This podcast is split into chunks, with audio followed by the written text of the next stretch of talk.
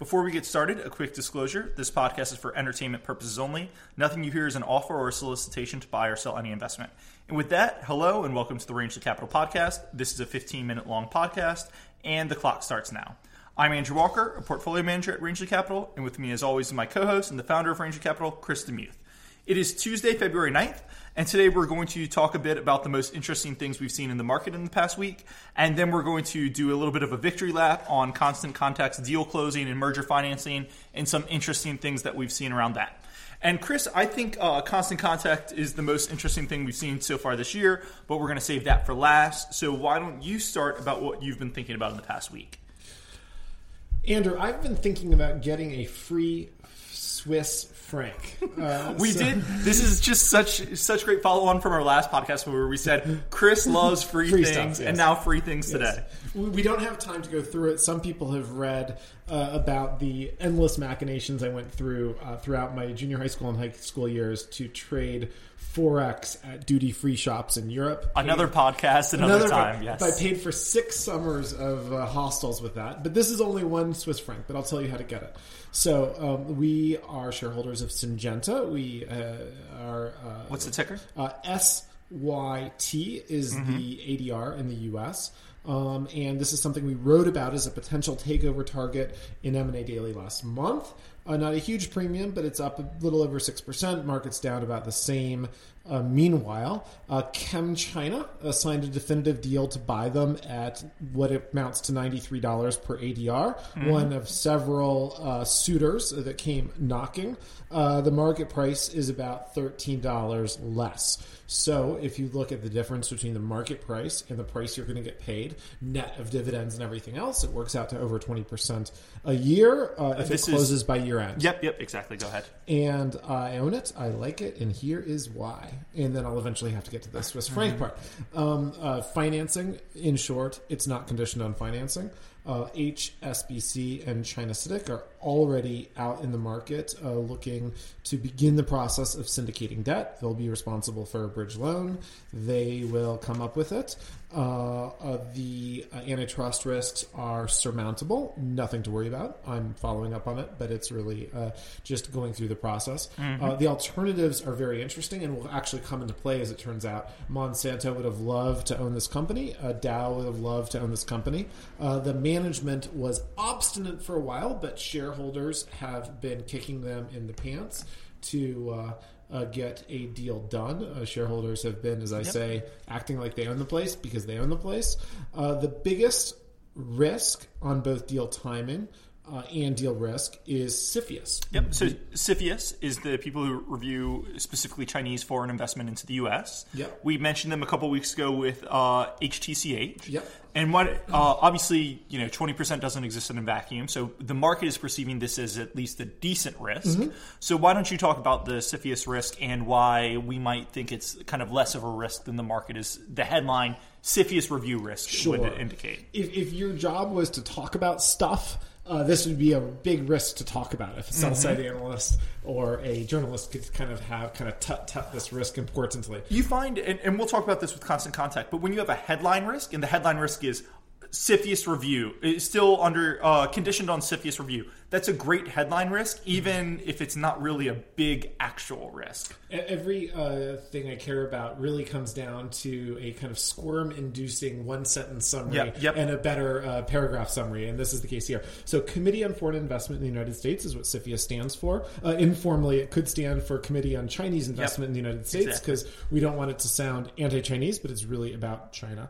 So what will happen? The buyers will be required, and by the way, this is in theory a voluntary filing, but there is 2 things the U.S. is concerned about: technology and adjacency. So the first is there any technology that will be transferred? It can't be taken back once they know it. And secondly, they're not that excited about a state-owned enterprise right next to a U.S. base or a Chinese state-owned enterprise, especially. But so that they're going to look for those 2 things. The business is about a quarter North American, largely U.S. Within that, there is somewhere between a third and a half that I would estimate has nothing to do with CFIUS whatsoever. So we're talking about somewhere between half and two-thirds of 25%. And we are talking about what they will do to get this done. What will they do? They will either put it in a trust with a U.S. special board for part of it, or just divest it. Yep. Monsanto is eager to buy anything that would be divested if necessary, so there will be a buyer for it. It'll be quite straightforward. It'll be done by the end of the year. And when it's done, in addition to the $93 U.S., in addition to the ordinary dividend, you will get 1 Swiss franc. Yep. So there's your free franc. So to sum it up, I think it's CFIUS review, under CFIUS review for a very big deal is a scary headline risk. But when you dive into it, it comes out to 10 to 15% of the business is actually what would be kind of subject to CFIUS review. And it's pretty clear that they are very willing to divest this or do whatever is possible. So once you kind of analyze it, you're saying not as much CFIUS review. And I like to put these into terms. I think on the EMC podcast, we said this is a good, not great opportunity. Mm-hmm. Would you say that's kind of how you feel about about this opportunity right now? Yeah, today at $80, I would say it's good, not great. And I am hoping for some shot that it turns to great. Yep. $70 a share would be great. Why could you get that? A big CFIUS scare elsewhere. We recently had Philips, a Luma-led deal, blocked by CFIUS. There will be other deals blocked by CFIUS between now and the closing of this deal. And what you see is if another deal gets blocked, any deal that has CFIUS review will trade down 10% in kind just because of worries that CFIUS is going to block everything. And that's how this opportunity might go from good to great, or it's how this opportunity could possibly blow up. But in all likelihood, it's how it goes from good to great, 80 to 70 on the way to kind of 92 and a franc. Exactly, 93 and a franc, yeah. Great. So if that's it, I'll talk about Starz. Does that make sense? So Andrew, let me turn to you. What's the most interesting thing you're looking at? Yeah. So Starz, the ticker is STRZA. Mm-hmm. It's it's the premium cable channel that many people will subscribe to, and the shares were down 30% on the past week on no company specific news. In fact, the only company specific news was kind of what you want to see in a company. Lionsgate, who distributes films like The Hunger Games and Divergent, actually filed a 13D on them saying that they were thinking about exploring a merger with them. And normally as a shareholder, when one of your companies is under merger talks with a strategic, you're like, gold mine, right? Cha-ching. But what happened is Lionsgate filed that 13D on Wednesday, and then they reported earnings on Friday, and their earnings were kind of a disaster. Hunger Games Mockingjay Part 2 didn't perform as well as they thought it would, and their shares were down 30%. So Starz's shares were down 30% in kind because the acquirer is down, the acquiree is down.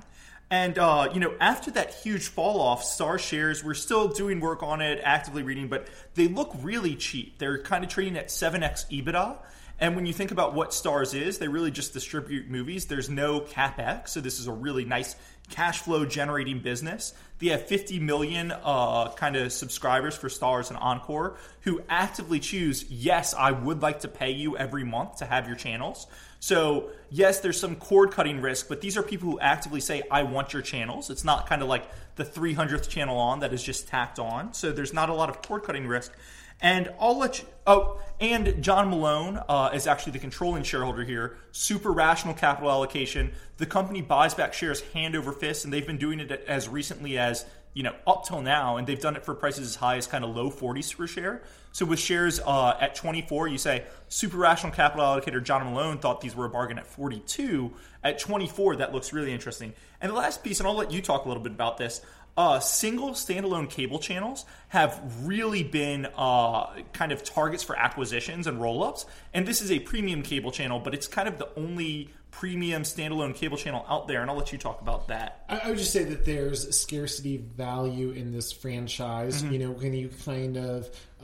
we clearly stay in touch with kind of deal advisors and talk to the folks that are in the process of doing deals. And while they can't talk at the company level in terms of which groups in which industries are busy right now, this is an area of interest to people who are responsible for deals. So it is quite likely that this would trade hands at some point in the future, probably within months, not years. And I think there are two things here. A, you and I've talked about this a lot before. When you've got a sector that's in consolidating, there are kind of 3 or 4 single, smaller, standalone players left. A lot of times we'll spend a lot of energy saying like, oh, which should we own? And many times the answer has just been, own them all. They're all getting bought. And that's something what I feel like with Starz. Specifically, John Malone owns them, known deal maker. We've talked about him a lot here. And ever since they kind of did their spin out and became a standalone channel, the whole thing has been these guys are going to get sold at some point, and they've always had kind of a premium to their intrinsic value baked in because they were going to get sold. But now because of the sell-off, they traded at 7x EBITDA. There's not really a premium baked in there anymore, which almost makes a deal more likely. So it's interesting. We're still doing work on it. Have a little position. Go ahead. I was going to say, full disclosure, he's a neighbor of mine, but he owns over 2 million acres, so I think he's a neighbor of most people who are listening to this. Full disclosure, you've used that joke on this podcast before. You're so busted, Chris. Okay, so we're going to switch to Constant Contact, but before we get there, just a quick request. If you like this podcast, please follow us on iTunes, Stitcher, SoundCloud, wherever you get this podcast. If you already follow us, one way to really help us out is to rate this podcast. And if you've already rated us, another way to help us out is to share this podcast with a friend who you think would like it. Those are the best ways to increase the podcast. We are very kind of eggable on. If you give us a good feedback, we will continue doing podcasts. So, Chris, Constant Contact, you start. I was just going to ask, I've been reading your Investing with an Edge columns recently. I've been heavily investing in some of the ideas. Did you have anything to say about Constant Contact recently? So Constant Contact is one we have written very publicly about. We've talked about on the podcast, and the deal closed this afternoon. I wanted to just pop champagne for 5 minutes with the deal closing, but we thought we'd talk about it a little bit. So it was so interesting because late last night, Bloomberg put out an article, and the headline was, Endurance, the buyer of Constant Contact, pulls their financing from the market. And Constant Contact shares traded down from $30.50 to $29 per share.